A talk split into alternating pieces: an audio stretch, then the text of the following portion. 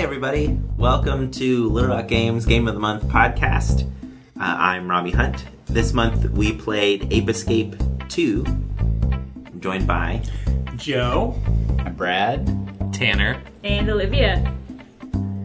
So we played Ape Escape 2 by uh, developed by Sony Computer Entertainment Japan and it was published by Ubisoft and Sony Computer Entertainment originally for the PS2 and we played the remastered edition on the PS4 and it is a 3D platformer um, where you run around and you catch monkeys that are running amok in the various levels. Not to be confused with apes. Not to be confused with apes. That's exactly right. So, what are everybody's just initial thoughts on the game? I'm glad I figured out how the camera works. Yeah. Controls are going to be a large part of this conversation. Yes. Yes. Yeah. Um, it, I I loved all the sort of the, the the way that it melded puzzly, but still running around in a in a world. Um, that was kind of cool. Yeah, I think it did that better than a lot of the other ones. I haven't played a ton of these kinds of games, but uh, better than like the Mario Mario World. Was that the one where you ran around and did? It looked very similar. It's very similar. Yeah. So it was a bit of a nostalgia trip for me. I've never played Ape Escape 2 before this, but I played the first one. It was probably one of the first 3D games that I played as a kid that I remember playing at least. Uh, so there was a lot of memories from that. Yeah, me too. Ape Es- the first Ape Escape game was like a huge part of my life for a while. it was one of those games that I played over and over and over again because I didn't have a memory card. I always play the first level and see if I could beat it, you know, with it within the like three hours I had at my babysitter or whatever. Um, and so it was really cool to me to play the second one now after having a lot more, you know, playing a lot more games and coming back to it, and seeing it, and it was interesting to compare the two experiences. So, when the game was made, uh, this was a time when 3D games were not necessarily new. We were already on the PlayStation 2. But I remember uh, subscribing to many game magazines at the time, and every single review always dedicated a large chunk of space to talking about the camera in 3D games. And the, cam- the camera controls were always like a big deal. And I think game developers at the time were like obsessed with this idea of like, we're going to have an AI that controls the camera and it's always going to work. It's going to be great. We just need to perfect this algorithm. I think largely that's like been abandoned now, and I think they want to give players control of the camera uh, always, all the time. And um, yeah, this game came out around that time where camera controls were just sort of still being explored. So it was interesting to see. Like again, like we've all sort of mentioned that it was interesting to see uh, where we were in gaming at that time. On, on the note of camera controls, I think, like looking back in my experience with these kinds of games, um, I think that the poor camera control or the poor, the frustrating camera aspects of all of those old kinds of games, uh, Mario World and all that, is is a key part of what like never let me get really into those kinds of games. As as a, I mean, part of the fact that was that I was older. I was in my 20s by the time those games came out, really and really exploded, um, and maybe even you know late late 20s, and I was you know starting a career and uh, being an adult, sort of, uh, insofar as I was being an adult, um, and I, but but I think that the when the, in the times that I did try to play those kinds of games uh, with my nephews or with you know uh, at a friend's house, just the frustration of the camera stuff uh, drove me nuts. It's a lot. I mean, it, it does sort of feel like they were trying to figure it out. Yeah, Yeah. yeah, Um, I 'cause can there see was that. a lot of moments of where it worked really well, but then because like uh, we mentioned the figuring out the camera because there's a mechanic that they don't tell you about, which is a way to get it to automatically look where you're facing. It's Yeah. one of the one button on the controller will do that. But sometimes it like forces you to be where they want the camera to Yeah. be anyway. Sometimes it's more open, um, but it does lots of like it's it's this weird it's in this weird hybrid space. And the first game was like that too. Honestly, um, from just what I remember of the first game and this game, which the first game was a PS1 game, right? Am I imagining uh, Yeah, correctly? I think so. Yes. It was. Sounds it was the the transition into having dual DualShock controllers. So Yeah, pretty so early in the PS1. It was essentially like glorified tech demo for look, you can have 2 mm-hmm. joysticks on your controller, and that's why it has all these weird, crazy movement mechanics. They mm-hmm. were trying to show it off, mm-hmm. right? And but all everything from the way that the character moves, from like the sort of sluggish jumping animations. To um, to the camera controls, it feels very much like the original game, which was a PS1 game. Right. So it's really interesting to me that it didn't feel like they had really upgraded much other than I don't know, the the models are a lot nicer. There some of the levels were better designed than I remember the first game being. Um, but mechanically it was really similar. So uh, that I'm not sure what to think about just because there's it's a whole gener- Yeah. console generation gap between them. It is wild though to think about, right? The the kind of expectations that we have of games, 3D games now, and to see those because I, I so rarely play games, and, and I, I didn't play a lot of 3D stuff in that early. I played some sports games during that period, so like the early Maddens and the early NHL games when they first shifted over from from sprite based to, to 3D. But but yeah, to see like levels that feel really small, right? So you're like, that's the whole level, and you think it's only because now the the levels are these expansive. Either you're in an open world where there's no level to speak of, or you're in these huge, you know.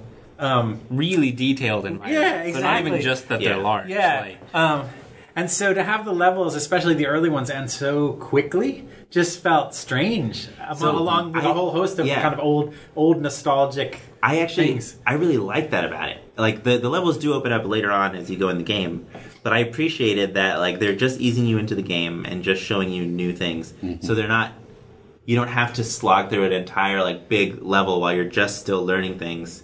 Um, The interesting eh thing about that too is that they don't really like each individual level like they don't really asset swap like they don't really reuse stuff if everyone has its own unique theme Yeah. and yet some of them you're only in them for like five minutes Yeah. It- you know you just run through it and that's it mm-hmm. and th- yet they're still like totally unique Yeah. Yeah. that was really cool I liked that they, uh, in, along with that, that they, you would get if your goal was well, if there was eight monkeys on a on a level, uh, you only had to get five of them or three of them, and then that Right. left you all of these other ones to come back to. Uh, Yeah. that that left more possibilities even in that small Yeah. level Yep. world. Well, I, I think one really interesting thing about this game, and this this touches on a lot of like topics uh, that I am particularly interested in, but it, it's sort of a rare insight back into like how games have progressed, and we we ta- talked about this a little bit, but I don't think that's usually in the sort of consciousness of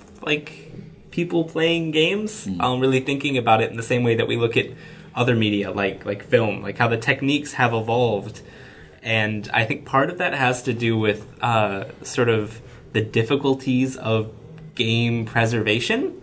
So, like the fact that every couple years there's an entirely new Yeah. platform to engage with games, and we have you know sort of uh, emulators, which which helps some, but it's not like you can just easily set down and play a game from 30 years ago the same way you can watch a movie from even like 100 years ago. And, Like, and this game was one of the few that was lucky enough to get ported onto the newest console. Mm. Yeah. We're already even seeing games that were remastered for the PS3 that you can't play anymore Yeah. because you can't play them on the PS4. Mm-hmm. And like, there's it's just it's that. really quickly mm-hmm. Yeah. catching up to, you know. So it used to feel like that was uh, the reason for that was. I mean, well, I don't know. Is that because what we used to think that it was a money grab? Like, Well, I mean, I think it is and it isn't. I mean, because nobody wants. I mean, widely speaking, nobody wants to still be playing on like a PS1, Right. Like in 2019, and but I can still play the DVDs that I bought when DVD players first came out. yeah, but the the jump in like level of detail and like intensity between like even just the 20 years between like PS1 and PlayStation 4 is like monumentally different than like old movies, right? Yeah. Because I mean, even analog film has a really high resolution, so you can essentially go and with Yeah. pretty little effort remaster a, Yeah. a Well, movie but- from Yeah. Yeah, if and you go to- back as far as the '60s, at least, yeah. yeah. And this is an issue for some films as well, but there's also an issue of there not being an effort put out to preserve source code for games. Mm-hmm. Because it takes a massive amount of storage, right? And like uh like for example like i recently square enix has been remastering and rebooting a lot of their older games but the issue with that is that they do not have any of the source code from the original game so most of these remasters that you're seeing like final fantasy x remastered final fantasy 9 like Yeah. remastered It's a they're remaster. grounds up recreations Yeah. of the game because they don't have them anymore and the fact that it takes so much effort to like restore them is incredible that it happens at all, much Right. less for obscure games that you know that might be important to somebody, but they don't exist anymore. I- I- this like- is a little bit of a complaint. We're not talking about No, Ape Escape I 2, think but, but but it is it is important because a lot of the a lot of the reactions that we're having to this game are about you know just uh the specific moment in time that when it came out Because- and we're all game designers so it's interesting to us It's Yeah. really highly rated. Like Yeah. nine out of ten on IGN and eighty two percent on Metacritic for like for how it feels sort of looking back on it. Like Yeah. in the day that was a, a Yeah. really solid game. it's a you know. solid mascot But so- platformer. I wanted Yeah. to talk a little more though about this idea about preservation and also again because we've done this before and a lot of obviously a lot of critics who look at games talk about this relationship between game and film mm-hmm. and obviously a lot of game design houses spend a lot of time thinking about how film works to try to get their cutscenes and other things to be mm-hmm. filmic um, but there's also the issue of kind of the emotional content. And it raises a really interesting question. So when we think about classic films right so if you think about like butch cassidy and the sundance kid which is a film that's been pretty well preserved from 1969 um, it's on analog film but as you say it's in 70 millimeter and it's it's really you know you can get a really high quality experience of it technically the emotional content of that film it, it, it raises some interesting questions about what kinds of experiences games are provided then that are fundamentally different from like so so if you if you think about games from say the early 2000s or the late 90s this is i guess the point i'm trying to make can you pick one out and say well that experience was so significant to me that there's no other game that's ever given me anything like it Right. and, I, and i'm not sure i have So- an answer to that but that's the reason that films in particular are, are preserved is mm-hmm. because that emotional content people can visit that film over and over or for the first time and have that experience Yeah. But Anyway, go ahead, yeah. So there's there's a couple other things too. So one of the other reasons why it's hard to emulate things is because if you're going to emulate a processor, you need a more powerful processor by a certain degree. Mm-hmm. And so it's only, I mean, not recent. I guess it's maybe like it's only been maybe eight years since we've been able to even start to process or to emulate a PS2. And that was and that was like towards in like the middle of the PS3's life cycle and so we're still not able to uh, emulate a PS3 very well. You'd need like a super top tier PC to even try, and probably most games would fail. Um, so that that's part of it too. Is that you your your normal PC would have to get to a certain point before you can emulate it, and the only the like the best way to play an old game is with the original console.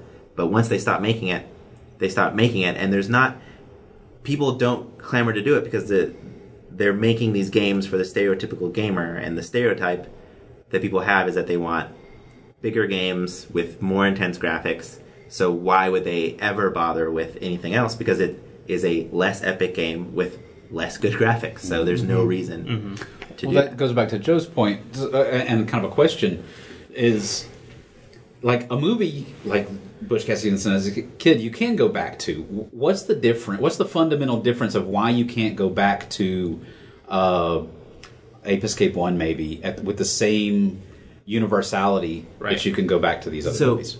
here, I I don't think there is much of a difference because when I watch it, so if someone who was closer uh, to being alive when Butch Cassidy and the Sundance Kid came out, maybe they can watch it and have a reaction.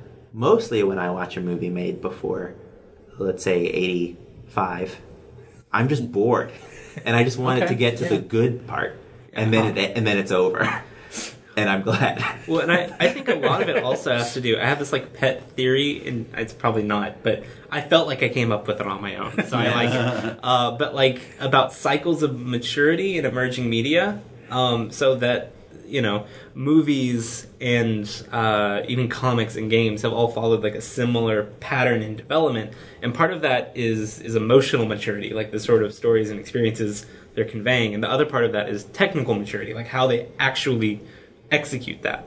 So I think that there's there's not a totally unfair comparison to sort of like the the original Nickelodeons, like in the mm-hmm. the sort of bad like comedies and stuff like that that you see like turn of the century. I think that's it's not necessarily a linear progression. So those were Yeah. more like cheap thrills, and I think you see more of that with older games. Mean, that's Yeah. not all of it, but we also don't see a particular push to preserve those outside of just general historical value. Yeah. like nobody's really. There's not a huge push to be like, oh man, I love the the 30 second like black and white nudie film from like 1902. Right. But Or a train coming at you. Yeah. Yeah. exactly right. That's Yeah. all really just preserved for for historical context. Right. Yeah. like a little sample of it. And there's a lot of games that are being preserved for that reason as well. Like there's games from the '90s in museums, and mm-hmm. you know, Yeah. it's it's still there. But you're right about the difference in emotional investment. Yeah. maybe a reason why that it's Right. just treated differently. and that's that's right the, now. the train Yeah. thing's a good point because I think that's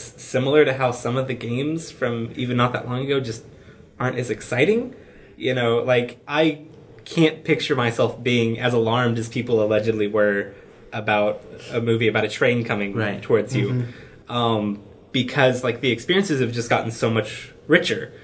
But I remember that like the novelty of having an analog stick and It sort of how that was like moving in 3D like space. his arm Yeah. moves in Right. the same direction as to, my stick. It was like to Yeah. get the yeah. You mean more It than felt- four directions? yeah, it Right. felt incredible. Yeah, yeah. Like I was totally like even as you know like a little kid, I was absolutely enthralled by that. Just being Mm-hmm. able the fact that I had to actually get my helicopter up to speed before I Right. could Well, take. Joe remembers. You'll remember like Q*bert, that it was on. Uh, Yeah. and, and another it was one an was it isometric. Zaxxon. Yeah. uh, isometrics that so, so the it you only had four directions but because they were twisted or, or you also probably remember when the first games where you had you could go in eight directions rather than just four Yes. Yeah. that's a, that's a kind of reminds me of what you're talking yeah. about And I- that, that jump I feel like Robbie's initial point about about like camera controls, like sort of what we were hung up on initially, I think it's a really good example because I actually disagree. I don't think we took like as developers took our hands off the controls of the camera, um, but it's just way more subtle. Um, in terms of how we do it, so I think the player feels like they have a lot Yeah. of control, but we handle all the small stuff. So the camera is almost never going to like clip through the wall in a modern But game. even when it does all the even when it does stuff like transitions. it pays attention to what stuff they always can see, right? Yeah. Even if it's not in what the camera actually how it actually moves, it's just how the camera sees. Yeah, and I think like those magazines, that's just sort of a snapshot of of that process in motion. People trying to to figure out the common conventions for how to do it. Yeah. Uh, and I think we we generally aren't super aware of that um, and how that plays out in real Right. time. And it's So- it is really interesting because this came out for the PS2, but it really feels like it was on the back end of people figuring it out. Because I mean, we had games like Spyro on PS1 where you had full 100% complete control of the camera. Right, there was no sticky camera at all, and um, so we had a little bit of everything already. And I feel like maybe the first game innovated, but I'm just curious about where the specifically Ape Escape 2 sits on that spectrum. And I maybe, don't know. It- I, it- I don't know. I if it- Came truly out in 03? oh two. 02. Yeah, but I I just think that around that time, because so much of it was up in the air, I just feel like a lot of games could get away with. Well, we had these camera controls in the first game, so now we're going to use them They in the just second game, use and we're Mm-hmm. and what we're going to choose to innovate on is level design and character Mm-hmm. design and that, and we'll just keep the same engine from before because it worked from before, and and everybody else is just experimenting anyway. So all all we would do like there's no like proven best method yet. So they just figured it worked before. Let's let's let's innovate on what we can. Mm-hmm. they, Yeah. they innovated on the variety of monkey bosses that they Right? made. Yeah. bosses. Yeah, there was only one boss in the first game. But just just real quick, so yes, when I watch an old movie, generally I'm I'm just bored, but I do get some things out of it, like, gosh, like movies could do this back then, mm-hmm. and not everything had to be about the end of the world, or not everything had to be mm-hmm. about you know some monumentous gargantuan thing. That's pretty cool. Like And so, right. And so, so one of the things that I liked about Ape Escape was that the levels weren't epic and large and huge, and I really could. And not every little nook and cranny had something to do in it. It was just I'm here to Yeah. catch monkeys. There are things in the way, things. Right? And and there are thi- Pants. and there are things in the way, and I just need to avoid those obstacles and catch the monkeys. Uh-huh. But they they it still has rich content in it. Yeah. Like It the, really does. The monkeys all have stats and they have names and they have And like you can they yeah. have Almost- like all the models are different. They all Right. behave Yeah. differently. They all like to a ridiculous level, they have all the you Right. know, it's Like, uh, wonderful. so- Three stars delightful. of aggressiveness. No, but, but it's even goes beyond that because did you guys unlock any of the mini games? No, I unlocked two of them. but I used the gumball machine quite a bit. Yeah. Yeah, Okay. well, I unlocked two of them. One of them is monkey soccer, football, monkey football, and they have like forty stats that are all unique, and it's a complete like FIFA clone yeah. in the game where you have the monkeys and you recruit them on your team, and they have like exhaustion levels and like What? yeah, like there's crazy lengths they went to to. I, s- I saw give that. detail to I all saw that on the wiki and on a YouTube thing. Yeah. when I see and when I see those things in the game, it, it I it reminds me of we, we've talked about this uh, at least amongst ourselves. I'm not sure about in the podcast how nowadays gamers or at least games uh, think that gamers want the maximum amount of content per like dollar spent. so like they just want like just give them a bunch of stuff that they can do to like fill their days and bunch of for- fetch quests. Yeah yeah fetch quests. yeah Wait, what's a fetch quest? and and this this stuff like that reminds me that like it's it's always kind of been there. We've always wanted to like fill games with like interesting things just to look at or to, to consider, like ridiculous amounts of stats in a mini game that maybe not everybody will play. You, might, you have to uh, like randomly unlock the mini. But but in these games, or at least in these old games, and and Ape Escape Two, playing it reminds me that it's, maybe it's not just nostalgia talking. That it always felt more genuine back then. That it felt like like there, these are there's genuine obstacles for me to try to accomplish. And I don't have to because you can play this whole game and not accomplish those. But if I do, it's so rewarding to like get to do it and experience it. Whereas nowadays, it feels more like it's there if you want it versus Yeah, like they there. they just threw a hundred extra things in the level for me to collect simply because they knew that my brain would want to do that, and that's it. Yeah. And they were right. Little dopamine bursts. I, I Right, feel and that's li- like Uh-huh. it's literally just that cynical. Yeah, the uh, the cool one of the my favorite things in terms of if we're talking about sort of game design elements, um, I thought that the and I never got tired of it. The the netting Oh yeah. juiciness Oh, was yeah. so It feels juicy. so like the, when you good. freaking net them and you're like miss, miss, Yeah. and, miss. and then it Wrong does, like, direction. this- Ka-ching! and my Yeah. favorite like thing that moment of transition Yeah. with the like lightning storm and the and really nice sound. oh sound my god i'm just like Yeah. Yeah. I can't wait to catch another monkey. I don't remember this in, in the first game. It might have been there. It's been a really long time. But my favorite thing about that whole that whole process is the fact that it starts.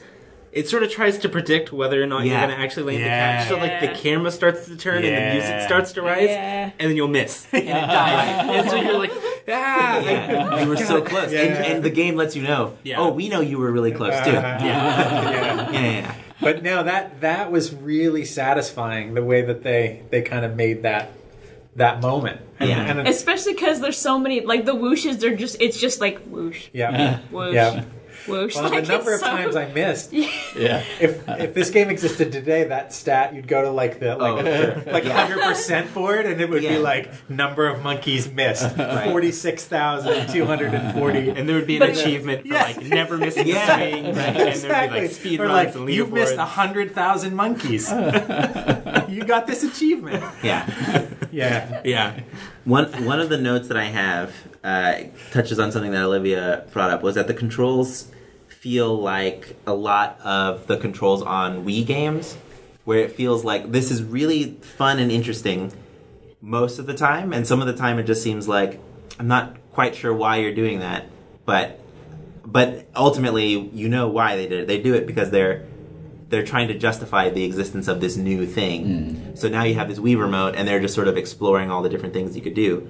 This is one of the first games where, or at least Ape Escape One was one of the first games where that took full advantage of the DualShock, and they were just sort of exploring what can you do if you have two analog sticks. Yeah, I remember it came with a warning that was like, if you do not have the DualShock 2, Yeah, you cannot can't play play. this game. Yeah, that's right. Yeah. and uh, and so a lot of the like a lot of the gadgets that you get are sort of like yeah, and then you you move the left analog stick to do this, and then you do the right one and you pull it back hoop. and you do it. Yeah, yeah, the hula. And each yeah. one is like totally different Yeah. too. Like they have totally like Yeah. and, and and part of me is annoyed. I'm like I don't want to have to remember the controls for each Me individual too. thing. Yeah. But the cool thing is is that they're all there just for fun. Yeah. Like you don't have to use half of the stuff that they give you No. and you can still play through the game, right? Like the the monkey Yeah. radar Monkey and radar, I was just about to say that, and yeah. The, the the banana lure which I never used. Oh, I, I there's there's monkeys you can only. there's get there's yeah, a few yeah, of them yeah. that you can that I have to, and I'm just like, great, now I have to use That, that was thing. one of the ones where the controls didn't really land. For Oh, me. I'm no, like, not I have at like all. the inverted like. But that was a new one in Ape Escape 2. Yeah, also. it is, was yeah. not in the first one. bringing this slightly full circle, um, and and for our future podcast in two more episodes, we're going to be talking about our long form game, uh, God of War. Boy of War. boy, boy. Dad, Data Boy. Dad. Data Boy. Dad boy. um, but Boy. it has War Boy. it has that same kind of thing where, and we you I was watching you play it last weekend. Witness me. They Sorry. where they you've got all of these little crazy kooky things that all the different controls do and all these almost to a ridiculous level uh, but it, it uh, what you just said about that the controls doing all these crazy things reminded me of that Yeah. i had a point to make You, you have a lot of different things that you drew can me do, but Yeah. ultimately, this is you know We are creatures a, of habit. a, a, uh, a, a preview of God of War, but like you can get through the whole game and just smash stuff. You don't have to do all the crazy All the- combos and everything. Yeah, but that's that's great too because Right. I'm thinking of it as like because this is this is a game for kids. Like normally I'm like games are for kids, so you know. Yeah. But this game is a game for Yeah, kids yeah. and just giving people lots of fun toys to play Yes, with. and- absolutely. Like a hula hoop. Or Yeah. in creative ways to solve the problem. that's what i liked about all the different tools. yeah that that you there there it, it had that puzzle aspect and a lot of times when they do that in a game where you have a, a variety of tools uh, ocarina of time i remember was this way. Like it, it's you have this whole bag of tools and even the tool itself has this whole different set of songs that you can do in different spots. And you have to get to the right spot re- figure out which tool to use to get past that little piece of the puzzle. In in ape escape there were so many different little ways like yeah that's a clever way to use that mm-hmm. boomerangy thing With a few exceptions, like obviously, like I have to use the race car to go under the door because nothing mm-hmm. else Right, can do yeah. that. But I mean, for Yeah. the most part, But I mean, it's- that's I don't know. But you that's- can you can also use the race car to just trip things. yeah. yeah. But you can. But here's the thing: when I was that, when I was however old I was in 2003, I would like I w- I was at that was the height of me loving America's Funniest Home Videos. So I I if if I had this game back then, I would have just ra- I would have just tripped monkeys like over and over them. and just like laughed every single time. Right. I'm laughing now just thinking about it. we did that back on the sega with did anybody have y'all ever heard of or played ToeJam and Earl Yeah. Yeah, yeah, yeah. okay good I, Yeah. I, that, it's more This game is just enough. full of little fun stuff like Yeah. that, right? It's Yeah. it's entertaining. Like just Well- being able to look at the like to look at the monkey radar and see what what's the monkey doing right now. Yeah. Is he sitting there reading a magazine or is he or is he polishing his sunglasses? I don't Well, know. one thing I, I actually think that that Ape Escape is doing way better than tons of games do now um, is they they teach you how to use all of these tools. Oh Like, yeah. and it's it's not even really like intrusive. They're like, we're gonna you can like call this telephone in the Yeah. game and we'll tell you how to use it. And you can also go to this optional training facility and Yeah. you can learn how to use it. and she asks you and Yeah. you're like well you here's a new tool you want to learn how to use it go to the training And they'll, they'll kind of remind you, like, you sure you want to go? You don't, haven't learned how to use the hula hoop yet. I've noticed you're kind of an idiot with the other tools. Are you sure you don't want to go take a tutorial? And they all. Oh, I yeah, I just I love that because I hate this whole notion of like like get good, like you just Yeah. have to figure out how to use yeah. it, like fail hard and fail quickly. I'm like, no, no, Well, I'm yeah. playing this game. You're supposed to teach me like how the base level mechanics work. Right. I hate that. I hate that in other games too. Except there's one game that I did like it in, and that's NieR Automaton. oh, sure. They're they NieR Automata. Still, we, it's been months, and I still can't. Automata? Yeah, yeah, that. um, that they just gave you all of not only different tools but different perspectives in the game, and you were like, "Oh, we're we're doing this now." I I that's one of the few exceptions Yeah. to that rule, but ninety nine percent of the it's time. it's like the the old adage, like learn the the the, the rules before you break them, right? Like if Yeah. you can break them in a way that's interesting and effective, that's awesome. But I, I think it's particularly a problem in like indie games, and so it's probably more of like a technical limitation, like budget and time. But I just I can't stand it when the game's just like, oh, you just don't intuitively know how to do this thing. Yeah. Uh, good So- luck spending forty five minutes figuring that out. Like, the, the part that reminds me the most about that was when we got the um, there's the uh, the helicopter thing and they and they the training specifically tells you you can double jump and then use it and then you can get up even higher. Mhm. and there are many indie games that they'll be like we'll teach you how to dash we'll teach you how to jump and we'll teach you how to double jump. And then at some point they'll just be like here's this really long gap figure out the fact that you can chain these things together and mm-hmm. that's kind of not fair Yeah. because that that's great for me if I've played other games before. But if someone's coming along and they've never played it before, it's monumentally be are, frustrating. are Yeah. games that that don't even attempt to tell you the controls. Like Oh, they just sure. say go do this, and I'm Yeah, like, yeah. okay, Well, well, I've even- played platformers or shooters before, so I know what like the conventions are. But Yeah, how was- can you just assume Right. that? I was Like, gonna say not even the controls, but also the conventions. Because and, uh, mm-hmm. thi- and this was recently a conversation I've been seeing lots of game developers have that with the resurgence or just the emergence of battle royale games. Mm-hmm. Because they reward you for being good at shooters, they do not teach you how to be good at shooters. Yeah. Mm-hmm. yeah, Right? So, like, I mean, mo- lot, they assume that you've spent the last 10 years playing every single first person shooter that come out on the market, and a vast majority of their audience has. But if you haven't and you start Right. playing the game, there is nothing to prepare you for what you're supposed to do and how it works. That's a barrier for for me. For absolutely. many, many, many people Mm-hmm. it is. And and it's and it's just an interesting problem, right? I mean, does that mean that they have to have a single player mode where people can sort of figure it out on their own? But even then, there's there's a gap there between what the rest of the people playing the game are gonna how they're gonna respond, mm-hmm. and and not. And, and sometimes you'll get lucky and you'll get somebody on your team that's like, oh yeah, in this game, this is this, and so you need to go look for this and Yeah. stay with me and do this. But how Yeah. many times? How long is it going to take for you to find somebody that is like that before finding you know the complete? It is an interesting general question, though. I mean, if we come back to the film comparison, right? I mean, so, you know, like, I definitely watch films that I don't like, mm-hmm. right? I watch them because I think, well, this could be interesting. And then it turns out, for me at least, it's not.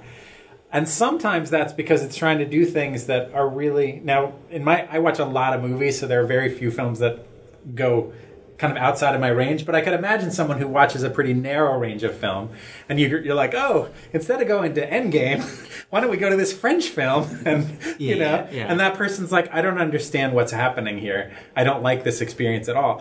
And so the interesting question to me is is is that a waste of time, right? To say, mm-hmm. well, either A, that film should be doing something differently to bring that audience in, or B, the fact that that person had such a problem is a problem. And You know, and, and I don't know that either of those things is, is necessarily Well, I I think a large part of that gets at like the the the ways we engage with those two separate mediums. Like part of why I think games have been particularly slow to, to evolve those conventions is how like like expansive it is, right? The conventions for one kind of a game are totally different than another kind of game.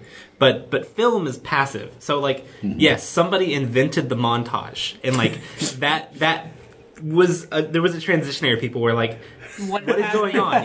You know, why Like, did this music start? exactly like Why is he doing all those push-ups? Why are we Yeah. watching a train? and it's hard to tell to me if we're in that transition period for s- a certain genres of games, or if it's a you know a fault of developers for not trying to bring Yeah. people in the Yeah. fold. Well, I think it's it's both, but but ultimately the movie will continue to happen even if you don't understand it.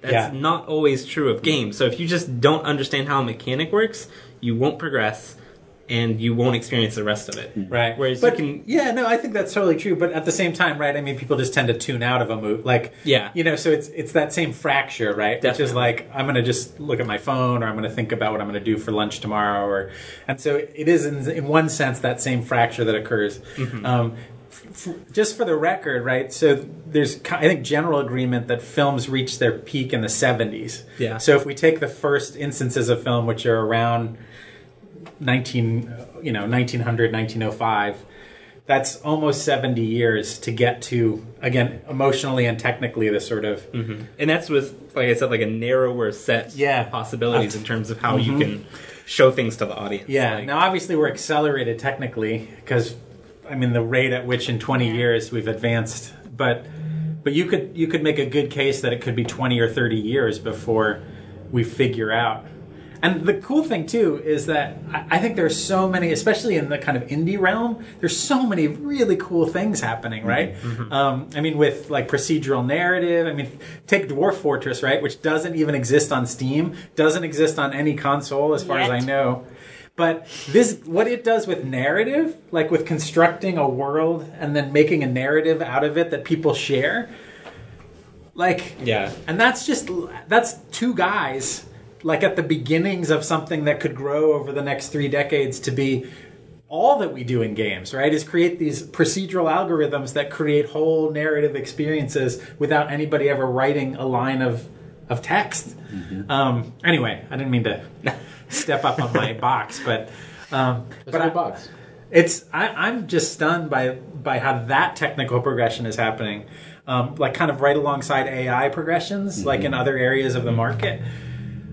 I just can't imagine what we're going to see in a decade in terms of like game AIs that do Right. do stuff. combining uh, procedural generation, uh, better AI technology. Uh, what's the one, the Google, uh, where they make the crazy pictures that look all creepy with the Deep eyes? Dream. Yeah, yeah. Yeah, the, the, uh, Yeah.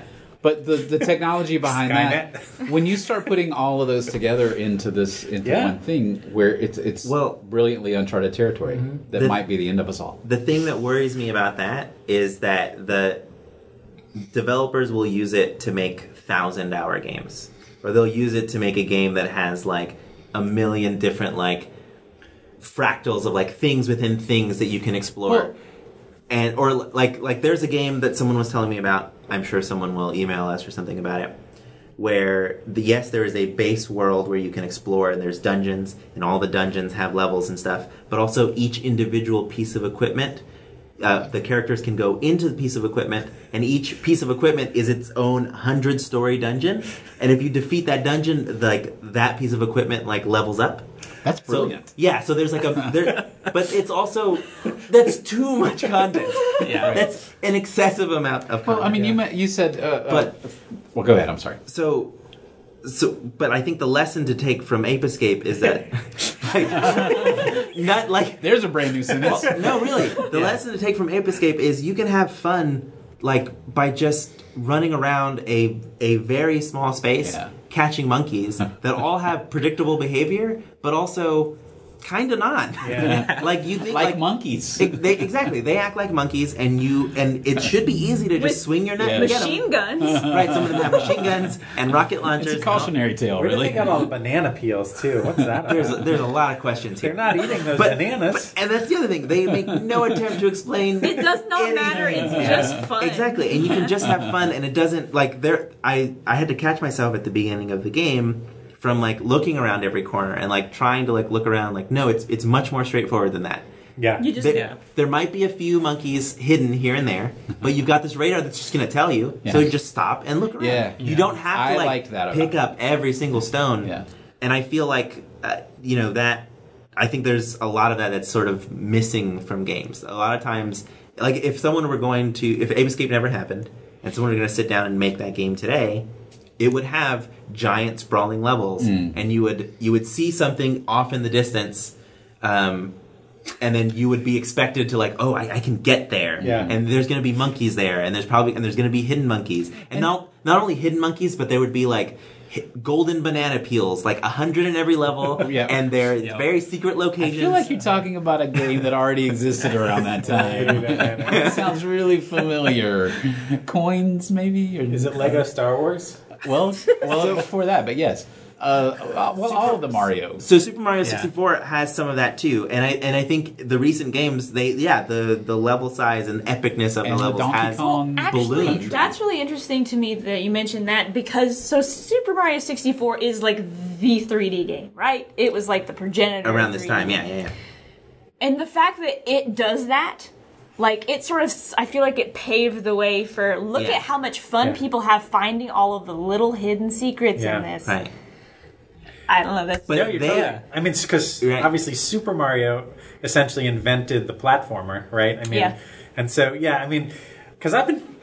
This is a whole sidebar, but um, we were talking the other day about fetch quests Yeah. yes, we were. were. in a non-public forum, and uh, it I mean.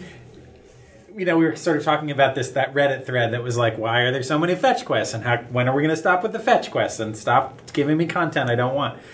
But I mean, you could in some ways make the same argument about platformers, right? I mean, you could say, why are there so many of this single, pretty narrow genre, which focuses on this again pretty narrow set of conventions? Um, and it's I think you're right. It's because it's so successful, right? And it's because once you once people kind of latch onto this idea, they just won't let it go. And um, because people will keep finding the Yeah. golden banana peel. Yeah. Like, they still want. But I, yes and no. Like I think a lot of the like yes, platformers are have ballooned and people still like, enjoy playing them. But I don't think everybody tries to get 100% of all of the crazy content that's in them. Mm-hmm. In fact, I No. think a very small percentage of Just people just do. the four of you guys. but, but I think, but I also think that nowadays, if a game did not have those things, that somehow that's a mark against it. yeah, mm-hmm. Mm-hmm. And I and I my my worry is that we're putting in a lot of this effort into technology and procedural generation and all this stuff just to add that that checkbox Yeah. thing that not a whole lot of people actually care about. Mm-hmm. And that doesn't ultimately They think provide they do, much value. maybe. Yeah, they think they do, and it doesn't actually provide that much value. Mm-hmm. In in Super Mario 64, yeah, there's a lot of extra stars like everywhere to to to get. But that's because certain certain places were locked based on how many stars you had. And so you could go after all the easy stars, but those, some of those easy stars are actually kind of hard, so maybe you can't get them. Well, you can always go to an easier level that maybe you mastered and get one of those harder stars, but that might be easier for you, and then you can still get to that mm-hmm. content. It's not just like extra stuff just for extra stuff. It, it had like a purpose, but now there's literally like it's just a thing that floats. It serves no purpose. It doesn't unlock anything other than there's a there's a there's a stat somewhere in a menu that says that Yeah. there's a hundred of them and you only have two. And then when you throw in the crazy concept of in-game currency and specialized currencies, Yeah. where you can collect a bunch of those star coins to buy this thing that's a collectible thing that does absolutely nothing. Okay, so it blows that even farther out. can we go further over talking about the gotcha box? Yeah, I know. Because I Some so, of this. so this is another example to me of them experimenting what to do with their collectibles. yeah. Uh-huh. Yeah. Because so in the first game there were coins, but by collecting it's converted like into cookies. yeah, it's didn't they? if you Yeah. get hundred coins, it turns into a cookie. yeah. That's it, or a jacket. I think it's a jacket if you get hundred coins. Yeah. I can't remember. but What it was kind more of jacket? A level up jacket, or like a, a life jacket. It was a Mario Your life jacket. jacket. Your is- Yeah. You know, like I'm sorry. They're the, They didn't send you a jacket to your house. No, no, no, yeah, yeah, you know, in the '70s, yeah, yeah. if you cut out these little things on the back of comic books and you uh-huh. sent them in, Yeah. in about six to eight weeks, you'd get something back. yeah, it's exactly Maybe like you that. Is it like that? would. It's exactly like that. Okay, sorry. Okay, but Go in this ahead. game, they still have the coins. They got rid of the actual collectibles because in the first game they had these giant red, the Specter coins. You remember those Yes, Specter coins? yeah. They had those hidden collectibles. This game does not have those. It just has the regular coins that you use in a literal, like they literally just call it a gotcha box because that's what it is, right? loot you- box, I think. Yeah. and you put in 10 coins and then you get Yeah. a random thing and Yeah. that thing could be it fills your health up it could be Concept here's a art. haiku right. here's It could be a new emote. Fortune. you, You don't know. fortune. It could be like a win pose after you've Yeah. done the like- move of the day. did an you get the really weird skin. science facts It could. Yeah, I the like science yeah, yeah, facts yeah. are super World weird Cup 2018. Exactly. You could get a World Cup 2018 skin. Yeah. If you got enough coins in the gotcha Yeah. box. the, the monkeys can have little different shorts. Oh, yeah. skins yeah so there's weird random stuff in it like the science facts are weird because one of them was really like it was about like how many teeth shark have or something Yeah, yeah, yeah. i don't know So, that feels like exactly so- like the kind of thing circa that era that Or like the Monkey are in just Fables. like kids magazines. Uh-huh. Like Yeah, Yeah, that's what exactly. sounds like. It, And like I'm- highlights. so, Exactly. so part of me is like exactly. So part of me was really confused because I'm so used to the coins I grabbed being used for a certain type of thing, and it can, right? In this, it was just a fun little confetti box. Yeah. And thinking about this game being for kids, like they just want to pull that lever Yeah, over and almost over like a and slot over machine. and over again. Oh yeah. So now the question is: Is Ape Escape 2 the first ever example of a loot box? Oh no, there's definitely other stuff. I don't know. That can't But- be a new thing in 2002. No, but, I mean, so like an actual like like a loot box.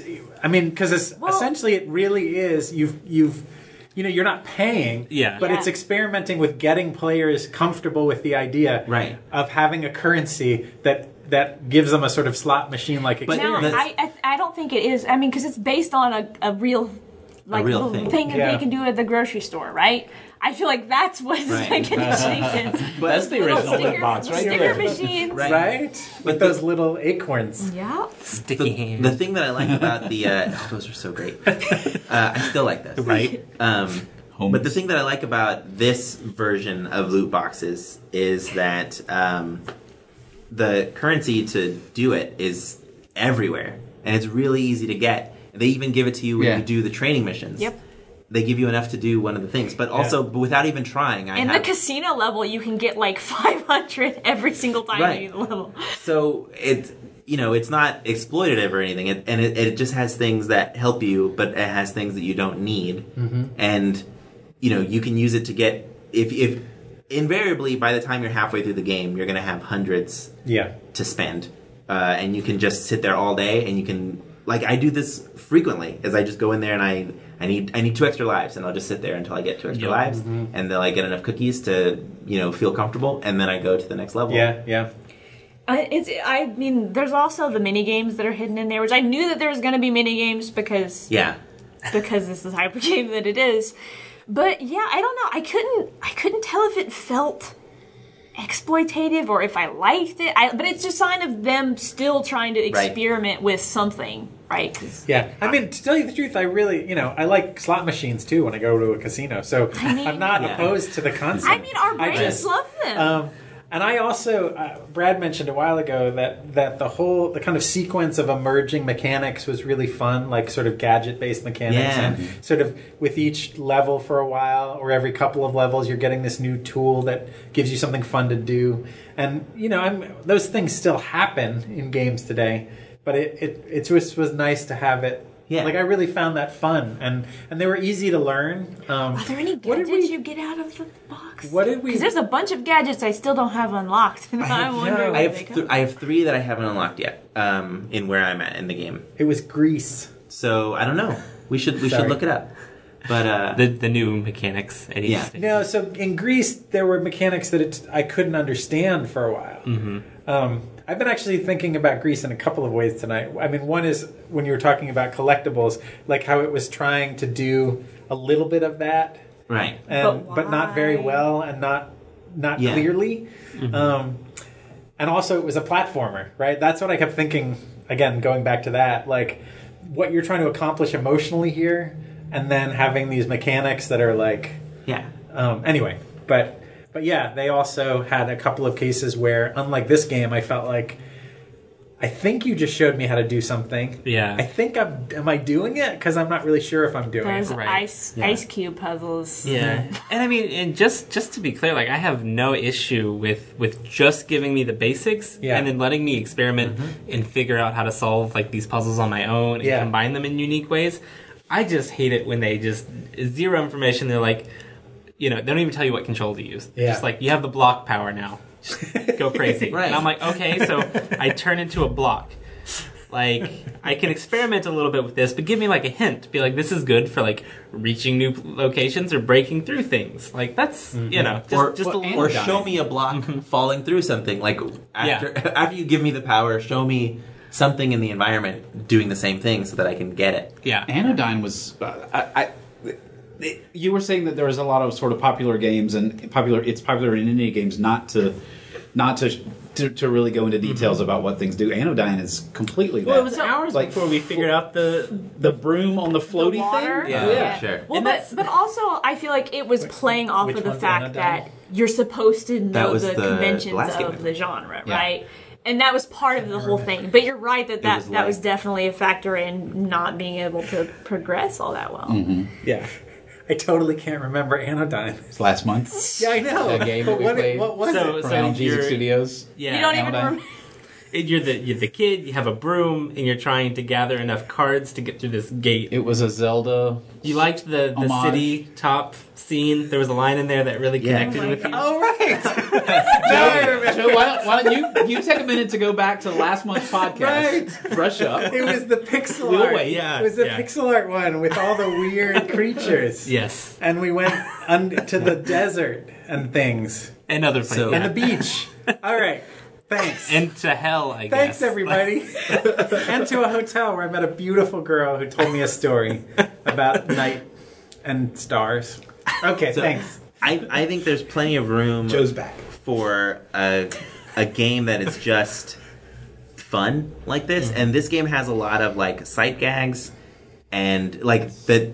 I mean, just a few like peppered in here and there. the but puns of the names. of yeah, the the, the names have lots of crazy puns based on either the environment that you're in or like what that monkey is specifically doing. I think there's room for a game that zeroes in on that and does a lot of focus on that. My worry though is that in today's environment, if it was done, it would also be uh, that part would be might be done very well, mm-hmm. but they wouldn't treat the mechanics, um, you know, in a way that is also fun, like Ape Escape is, where mm-hmm. there's here's this thing that's purely just fun. We're going to teach you how to use it, and then Go crazy. So wait, yeah. so here's a question. Uh, this got me wondering here. How old were you guys when when it came out and you played it? What was about what age? the first game. So yeah, I never, no, I never, Well, either. I never played the second one, but I would have been four when the first one came out. So it was literally one of the first 3D games I can remember playing. Oh wow. Because that was '99. but I definitely didn't play it when it came out. No, so it was, it was probably a, a year or two after that, but it wasn't. Longer. It wasn't a long time for me. Uh, So y'all were y'all were pretty pretty young. Under Yeah. ten. yeah, yeah, you weren't sure. teenagers I yet. For tween, was tweens. probably when I played this. I want to say that I was in sixth or seventh grade. okay. No, wait, no, no, no. Hold on. This game came out in 2002. mhm, July 2002. So I was in I was in um, I was in either eighth grade, I believe. Okay. I think it was eighth or ninth grade. Oh wow. Okay. So so you were you were a teen. You were you're right on right a teenager. Uh, but and the reason I'm wondering this is I'm wondering if you gave this to a kid who's 12, 13, 14 now, um, in the age of Fortnite and all of this. I- I'm thinking specifically of my 12 year old son. If I set him down on the bed and said, "Hey, I, here's this cool, funny game uh, called Ape Escape. Would you give it a try?" and I wonder how it would be received. Maybe you should try. I could I could actually go home and experiment with this can. later. But my my I'll worry report would be the the camera. I- Being Uh, used no. to higher quality experiences. Yeah. I don't think The the, camera's controls are a little thing. clumsy too. But Like, at the same I- time, like I, I, I don't know. When I was like ten, I only had a few games to play, so I had the determination to have fun with this Right. game, no matter how difficult it was for me to do Right. so. Yeah. So I don't know if that would be. Because even if you had the money to get another game, it was physical Right. only, and if you Yeah. didn't live near a store that sold games, Like we do. at the very least like- for like so- three weeks. Solitaire is really fun when all you have is a deck of cards Yeah. by Yeah. yourself. Mm-hmm. But if you try to play that while there's something else to play, just So I I had books. what? so around the time that this game was out, there was another game, or maybe slightly after when this game came out. But either way, on the PS2, there was also Ratchet and Clank, which was another game. Um, yeah, yes, Super Mario had like you know big epic levels, but Ratchet and Clank had like cinematic Oh yeah. levels. Um, and I think that also sort of set us down this path of having these big, expansive levels. And I think that was happening around this time. That I, br- and I brought that up for a reason, and it escaped me just as I Right. Well, out. because in a lot of ways, it's a similar game, right? Right. So it, uh, so there were lots of ma- other mascot platformers, but like Ratchet and Clank did the whole third-person Right. dedicated thing. It also had lots of different tools that you can use. They were all Yeah. they were all guns, but they were all different Right. tools that you could use. And it did. It sort of, it, but it felt like the good cartoons. Yeah, Right. yeah, like it had that sort of like tone to it. So I don't know. I, I feel like they're worth considering as similar. Yeah. I, I feel like Ratchet and Clank might have been a, a lo- is the logical next step after something. Yeah. like that. Definitely. They, they learned the good lessons from Ape Escape and then built on top of it. It also feels, at least to me, like a lot of that kind of gameplay has just moved to mobile. I mean, so there are a lot of games on mobile that have small levels with pretty discrete mechanics that are easy to learn and and and we call them now sort of casual Okay. games or we call them um, I could almost see that. Yeah. But I feel like this, I, I would still put this at a slightly higher caliber than that. Just because of the complex controls. Right. But there's there's a a twelve year old right now who's playing some of these games who. When he gets to your age now, is going to look back and go, "I put those mobile games at a slightly higher caliber Sure. than, than what you're talking. Maybe. Than I don't know. uh, But I, virtual I plug your into your brain game. But just in terms of. I, I think, I mean, because there are a gajillion of them, I think that we could probably find games that have not the same control Yeah. schemes and, and complexity of the DualShock, but but the same kind of feel Yeah. of like I could see that. you know what I mean of like a, a minimal collection, little new mechanics. Um, because I I well, th- this is sort of the point that I was going to make is that I don't I don't see any game made in the past eight years that is like this game. Like I I see games that have been made that are they're platformers. I see games that have been made that maybe don't have a whole lot of mechanics, but there's a there's a simplicity to this game, even though it has pretty I what I feel are significant flaws now because it's 2019 in the controls um, and like a little bit in the way health is done and like the idea of having lives in a platformer bothers me.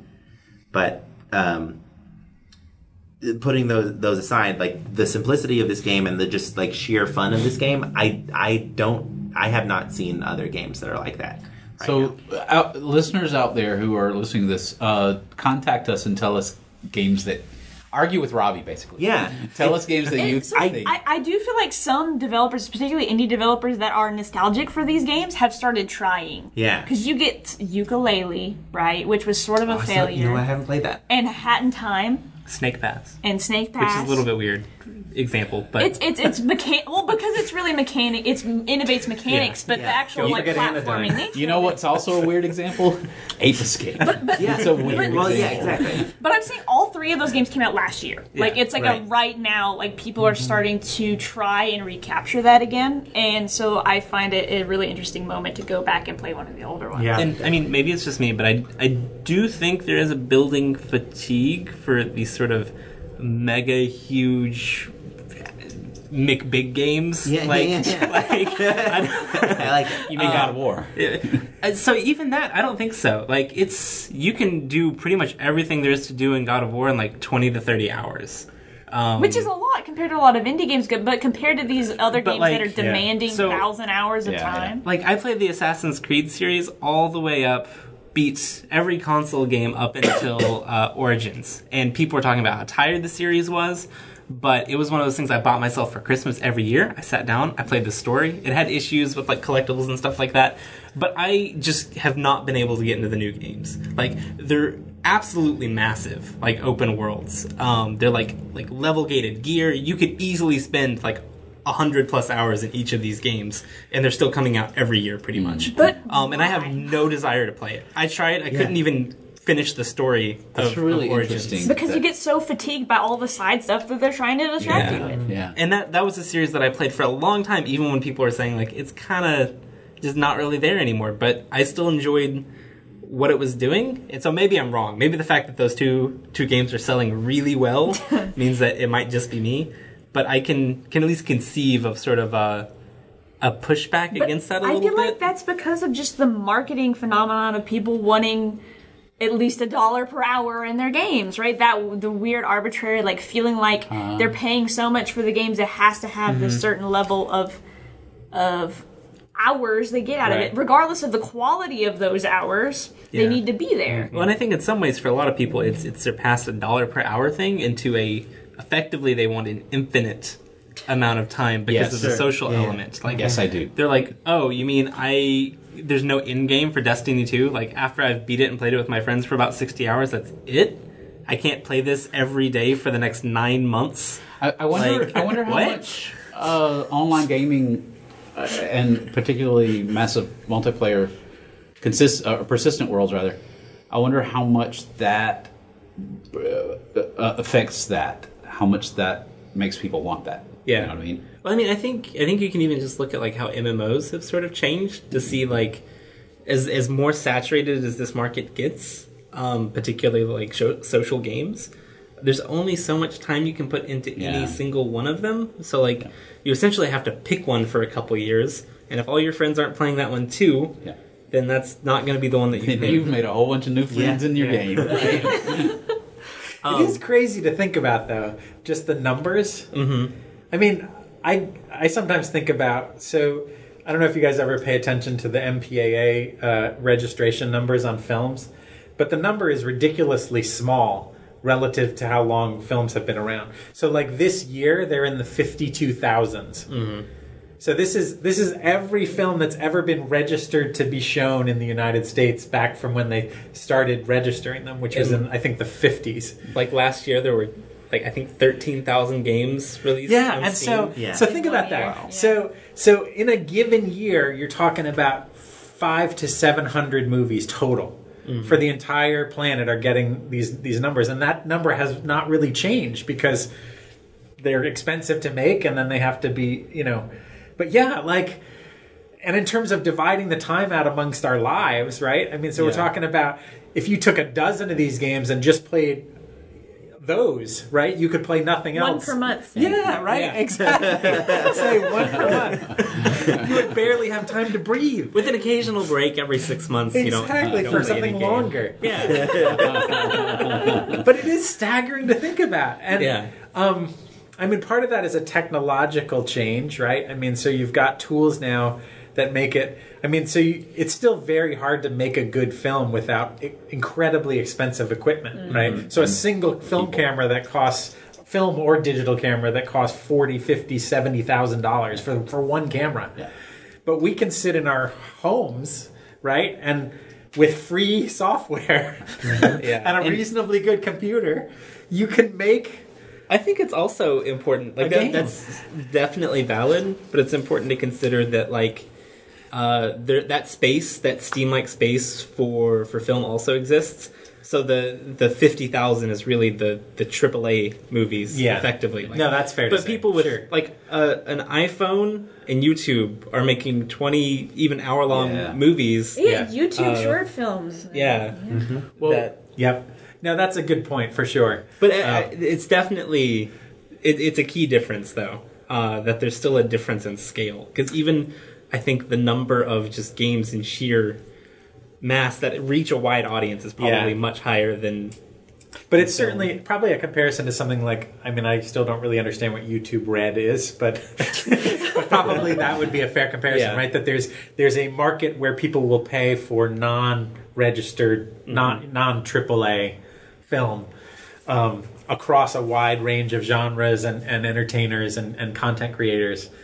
Um, or Patreon's probably another kind of parallel example, right? That, Yeah. that content creation has exploded there too. So, yeah, no, I mean, it's a totally, it's a valid point, but but yeah, it's crazy. Um, it's crazy to think about the numbers. curious how many games were made in 2002 now. Yeah, Like oh, what was Yeah, what that you was could the- actually get access to. Yeah. yeah, you could. Like Yeah. even through shareware or whatever we were doing back then because I on my mean BBS. like I don't know. I haven't even been using like digital distribution for that long. Like I remember the first time I bought a game at a store and it had just a Steam code, which buying a PC game at a store is already weird. Like now, No. Yeah. Yeah. um, but even then, that Those transition was boxes weird for me. with the little snappy open. Yeah. It just has a code in Yeah. it. Yeah. The year was 1994. So, real quick, just Yes. to bring it back to, to Ape Escape, um, one of the things that I liked about the game was the bosses and and the mini bosses, in that it wasn't just an excuse to make you prove your mastery of the latest weapon that you got. Mm-hmm. In fact, none of them really were like you have to use your latest weapon. It was just sort of an interesting, fun battle. Sidetrack. Yeah. Um, Some of the character designs I was not crazy. about. Oh yeah, yeah. So- No, I, I agree with that. I they all made me very uncomfortable and I mean, very yeah, different definitely. ways. They were called the Freaky Monkey. Yeah, yeah. they were- called- yeah, yeah. Freaky vibe. It wasn't the cool Monkey Five or like the friendly Monkey The first Five. one is just a cop but uh, the motorized unicycle. Boy in blue. but, the, but his intro was just like insane. It was like like an anime movie. Yeah. None, none of the other bosses that, that I fought were like as good as his, but yeah, that one was definitely. that one was great. Yeah. But and where were we? Like some kind of like a weird traffic light level. like yeah, like This is purgatory. exactly. Yes, You're just yeah, like, exactly. why are there so many traffic lights? And why are they blue? And they're sha- and they're facing in all Joe, the I want to hear how you in particular felt about that level So I just blew right through 'em. I didn't care. I scoff at traffic laws. So one one thing, if in a hypothetical like future version of Ape Escape, would be basically the level design of Ape Escape 2 with better 3D controls. Mm-hmm. And the one thing that I really like about modern day 3D platformers are the boss battles. Mm-hmm. Except when when I just got a new weapon or a new move or whatever, and now that's the thing that I have to exploit to beat this over and over again, usually. yeah, but I still like the the idea that like it's usually a boss that's like way bigger than you, and it like it feels very intimidating and really hard. Um, and I and I like the Ape Escape bosses were were fine. Some of them were were kind of hard, but I wish that there was like just slightly more to them. Oomph. Yeah, it's yeah, a lot of them it felt so. Part of it seemed like they were trying to get at the thing they did with the rest of the game of letting you use all these different tools and like there's different ways to solve Yeah. the problem. But it really ended up not working out that mm-hmm. way. Like I, it, like it was, it was particular. It was the pink one, yeah. the one on the stage. Yeah, that was the last one I fought, and it gave me the most trouble. I I just kept being like, okay, I can't catch you with the stupid sword, so I'm gonna double jump and then pull out my home my homing uh Yeah. my homing catapult and just go whoop like and I just felt like that's not the way I should be. that's what you did, really? Yeah. That I is- love I love I that did not this do that at game all.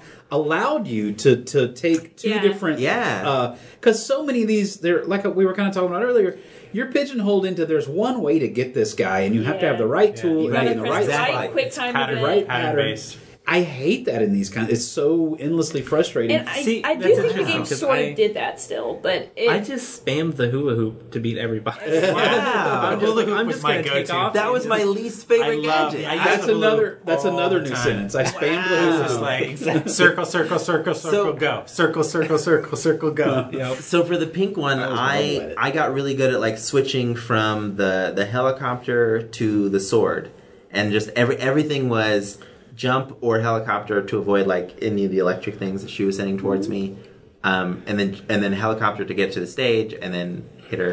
and yeah. then- See, I had the problem. I couldn't get on the stage fast enough, right. and so I just would just double jump and then shoot. Wow. Do you remember the theater battle in NieR? Oh yeah, yeah. yeah. Yes, I do It was remember very that. different. It was very different.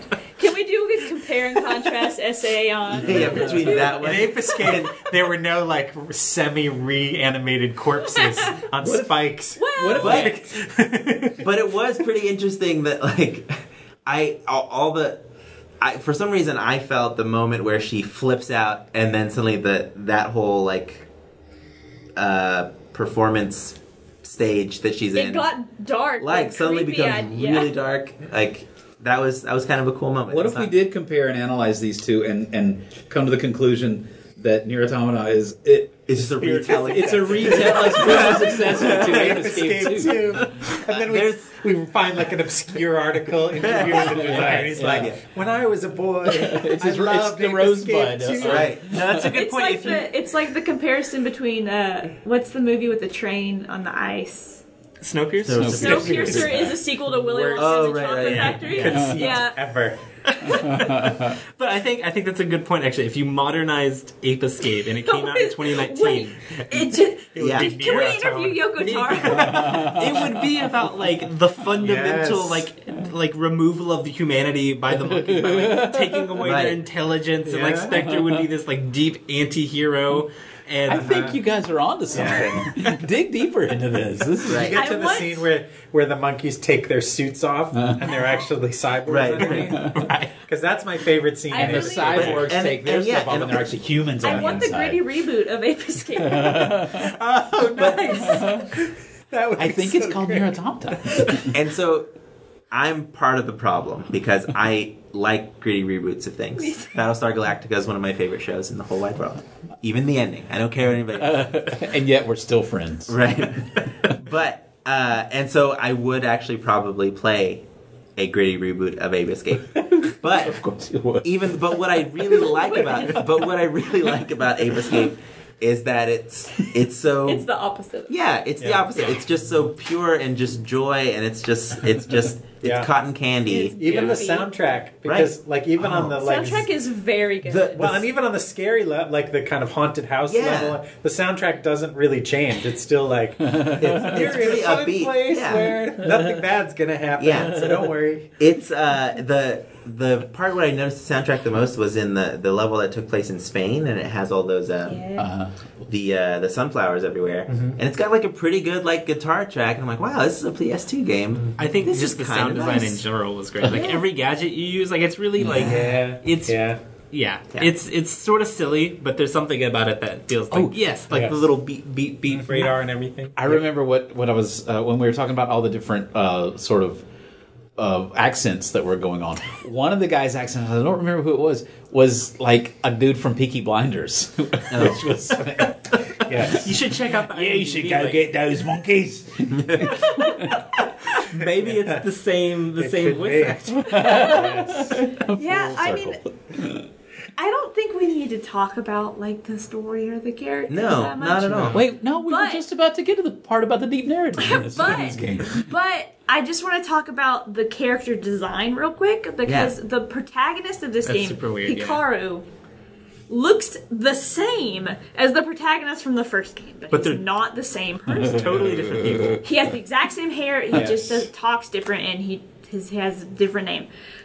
But if you look at eh, so from the gotcha box, you Oh, get yeah. lots of different concept art, and it looks like they went through a process of them creating this character and then being like, "No, he's not marketable enough. No, he's not marketable enough." They like, there's like you can see the evolution of him going from being a different character to oh. looking no. identical to the first Like totally different color palette. Like, Like, and I just, person, I, I just can, and just, it just makes me laugh thinking That's about really what that creative process was like. Of It was it was a series of board meetings by people who had that. nothing to do with that. That the de- that the gotcha box was essentially like a dev blog for you. They're like, Yeah. I want there to be like December sixteenth, nineteen ninety six. And there's like little yeah so Um, It I sort of feels that way with when games have the concept Yeah. art and they have the Right. design docs and stuff. Yep. it almost makes me think that maybe maybe that's why they started including that stuff to begin with because some artist was like look if you want to make that character blue fine but i think it looks terrible and in fact i'm gonna like put a, a, a screenshot in the game somewhere to Little let them Easter know egg. i had the idea that he would be red and you said he would be blue Nice. Like adventure. yeah Hide your name in there. yeah. so Are we done? You feel, feel like, like- you're about to say we're done. i feel like we talked about a lot about the game i think we should do closing thoughts Okay. Yeah. That's okay. Yeah. All right. We can do that. Yeah. Who's so first? Can I make one last comment before Oh, we yeah. do It closing can, thoughts? can, can you that comment be your closing thought? I guess. no you, you It's not going to feel like a closing make thought. make it independent of Yes. your of Okay. your closing thought, and then Nope. You're trying to get two closing thoughts out of this, Joe. I see what you're doing. we only get one, All Joe. I wanna say only is one closing pre, thought. pre-closing thought. All I want to say is in, in 2019, the girl would have been the hero and the boy would have been the personal assistant. That's true. It's true. Yeah, yeah, Or you could have chosen whether you wanted to be. yeah. But she's And the there- one that comes up with all the cool gadgets. She does. She doesn't really get any credit, though. No, she doesn't. And- that, that professor. Yeah, you would Exactly. get to choose. You would get to choose your gender, and you would also get to like swap hairstyles. You would. You'd also get to choose the shape of your ears. You could spend the first and there 46 yeah. hours in the character creator. Right. Okay, real quick. I was about to make a joke, and now I want this though. Yeah. Um, uh, there would be a companion app, but it would be like AR, like Pokemon Go, where you go and you catch. But now I want You that. catch Oh, Like, That's brilliant. Actually, oh Ape my. Escape Unlimited! Ape, AR Ape Escape. Yeah. Oh yeah. A-E-A-R. you think we could Yeah. get the the Area. Uh, for the listener, I just slapped my forehead. in yeah, awe. that, that sound you That's heard? wonderful. It doesn't quite work. It almost works. A R E A. Yeah. bet we A can R make it. A A R escape. Augmented reality We escape. need the IP rights stat. That's Yes, exa- I was trying to absolutely. get that. Yes, Yeah. that's what I was. Okay, that's my final thought. All right. Um, so Wait, no, you have another one coming. yeah, yeah. Those are your second that was the and final thought. preamble to your final thoughts. So I I feel that Ape Escape was a absolutely wonderful game. Um, I think it's hampered by just the time that it came out in, and I think um, we need more games that sort of capture that pure, lighthearted, fun for the sake of fun. Not everything needs to be super epic and in your face, and not everything has to take a thousand hours. Nice. I agree. and also, I'm grateful that there are more polygons now. Oh yeah, Just a buffet of polygons. So many polygons. My brain and eyes are grateful. You can't even see For- the hard edges I anymore. know. I can only take so more many billboarded ivy covered fences as I get closer and closer, and they become more and more billboarded. Anyway, thank you. You're welcome. you're welcome. Jeff. Thank you. Thank you, graphics cards. Shout out to Nvidia. That's right. Um, so yeah, I'm really, actually really, really glad that we played this game because it's so very different than all the other Yeah. stuff that we usually play. Um, because I feel like there's a lot of benefit in going back and thinking about how fast games have evolved and like different ways that the things that we enjoy out of games have changed. Um, because I totally agree that it's nice to have games that are just fun. Um, even if it's not personally, you know, what I usually want to spend my time doing, but that doesn't mean they don't have a place anymore. So, and yeah, Ape Escape was, it used to be that for me, and so it was cool to see it again. Yeah. So, uh, yeah, a lot of what Olivia said. I mean, you know, I think it's important to look back at games, uh, especially for developers. I, I think sometimes we get lost in our own sort of like personal nostalgia, and I mean that's a part of this game for me. Um, but I think sort of separating that and looking back and seeing sort of where you where you came from in a way, the same way that we we study the history of film, if you're a filmmaker, etc., is is really useful. And it's yeah, it's it's a fun a fun game that you don't have to like overanalyze or or dig into to to really just enjoy it, uh, but still provides a lot of value um, from a developer's perspective. I think I enjoyed hearing, particularly the three of you, uh, Robbie, Tanner, and Olivia, your personal nostalgia to this game as much as I enjoyed playing the game. Uh, just the this is one of the the the ga- the games that I've seen the three of you the most. Your eyes lighting up and a sort of a childlike, it, which is really cool. And I, Wonderment. I know that that doesn't translate into the audio podcast very well, but just trust me, the one, yeah, the wonderment on their faces as they were talking about, yeah, when I was twelve and played, or you know, when I was a kid and played this, this happened. Um, I, I I agree with all of this. It's a fun game. It's silly game. It's uh, I even as a fun, silly, simple, relatively quote unquote simple game. There's so much going on in it. Uh, even in these tiny levels, there's so it's big, even on a tiny scale. And I I liked. I was a pleasant, wonderfully pleasantly surprised uh, by that. So next month, Joust. Yeah, that's what I'm picking Let's keep going. for for July. We're going back to Joust. And then Space War? but not Space Ace Well- or Dragon's Lair. No. No. That wasn't in the poll. What was in the poll was Old Man's Journey and Wandersong, and Wandersong won. And so Wandersong is uh, still available in the Humble Bundle if you're listening to this through the Patreon. The Humble Monthly Bundle. The Humble Monthly Bundle for May. So you can pick that up and a host of other games, including the way too big Assassin's Creed uh, Odyssey, no Origins, for twelve dollars. Which one? One of them. It's one of them. Um, Begins with an O. but but yeah, so next month is Wandersong. Um, yeah, Thank you for the people who voted on the Patreon for Wandersong or otherwise. and thank you for all of you on the Patreon who voted uh, for the other game that lost. the loser game. And those who did both. Yeah, that one guy who did both. All right. Why are you guys looking at me? I don't know. I was looking this way for a while, and so then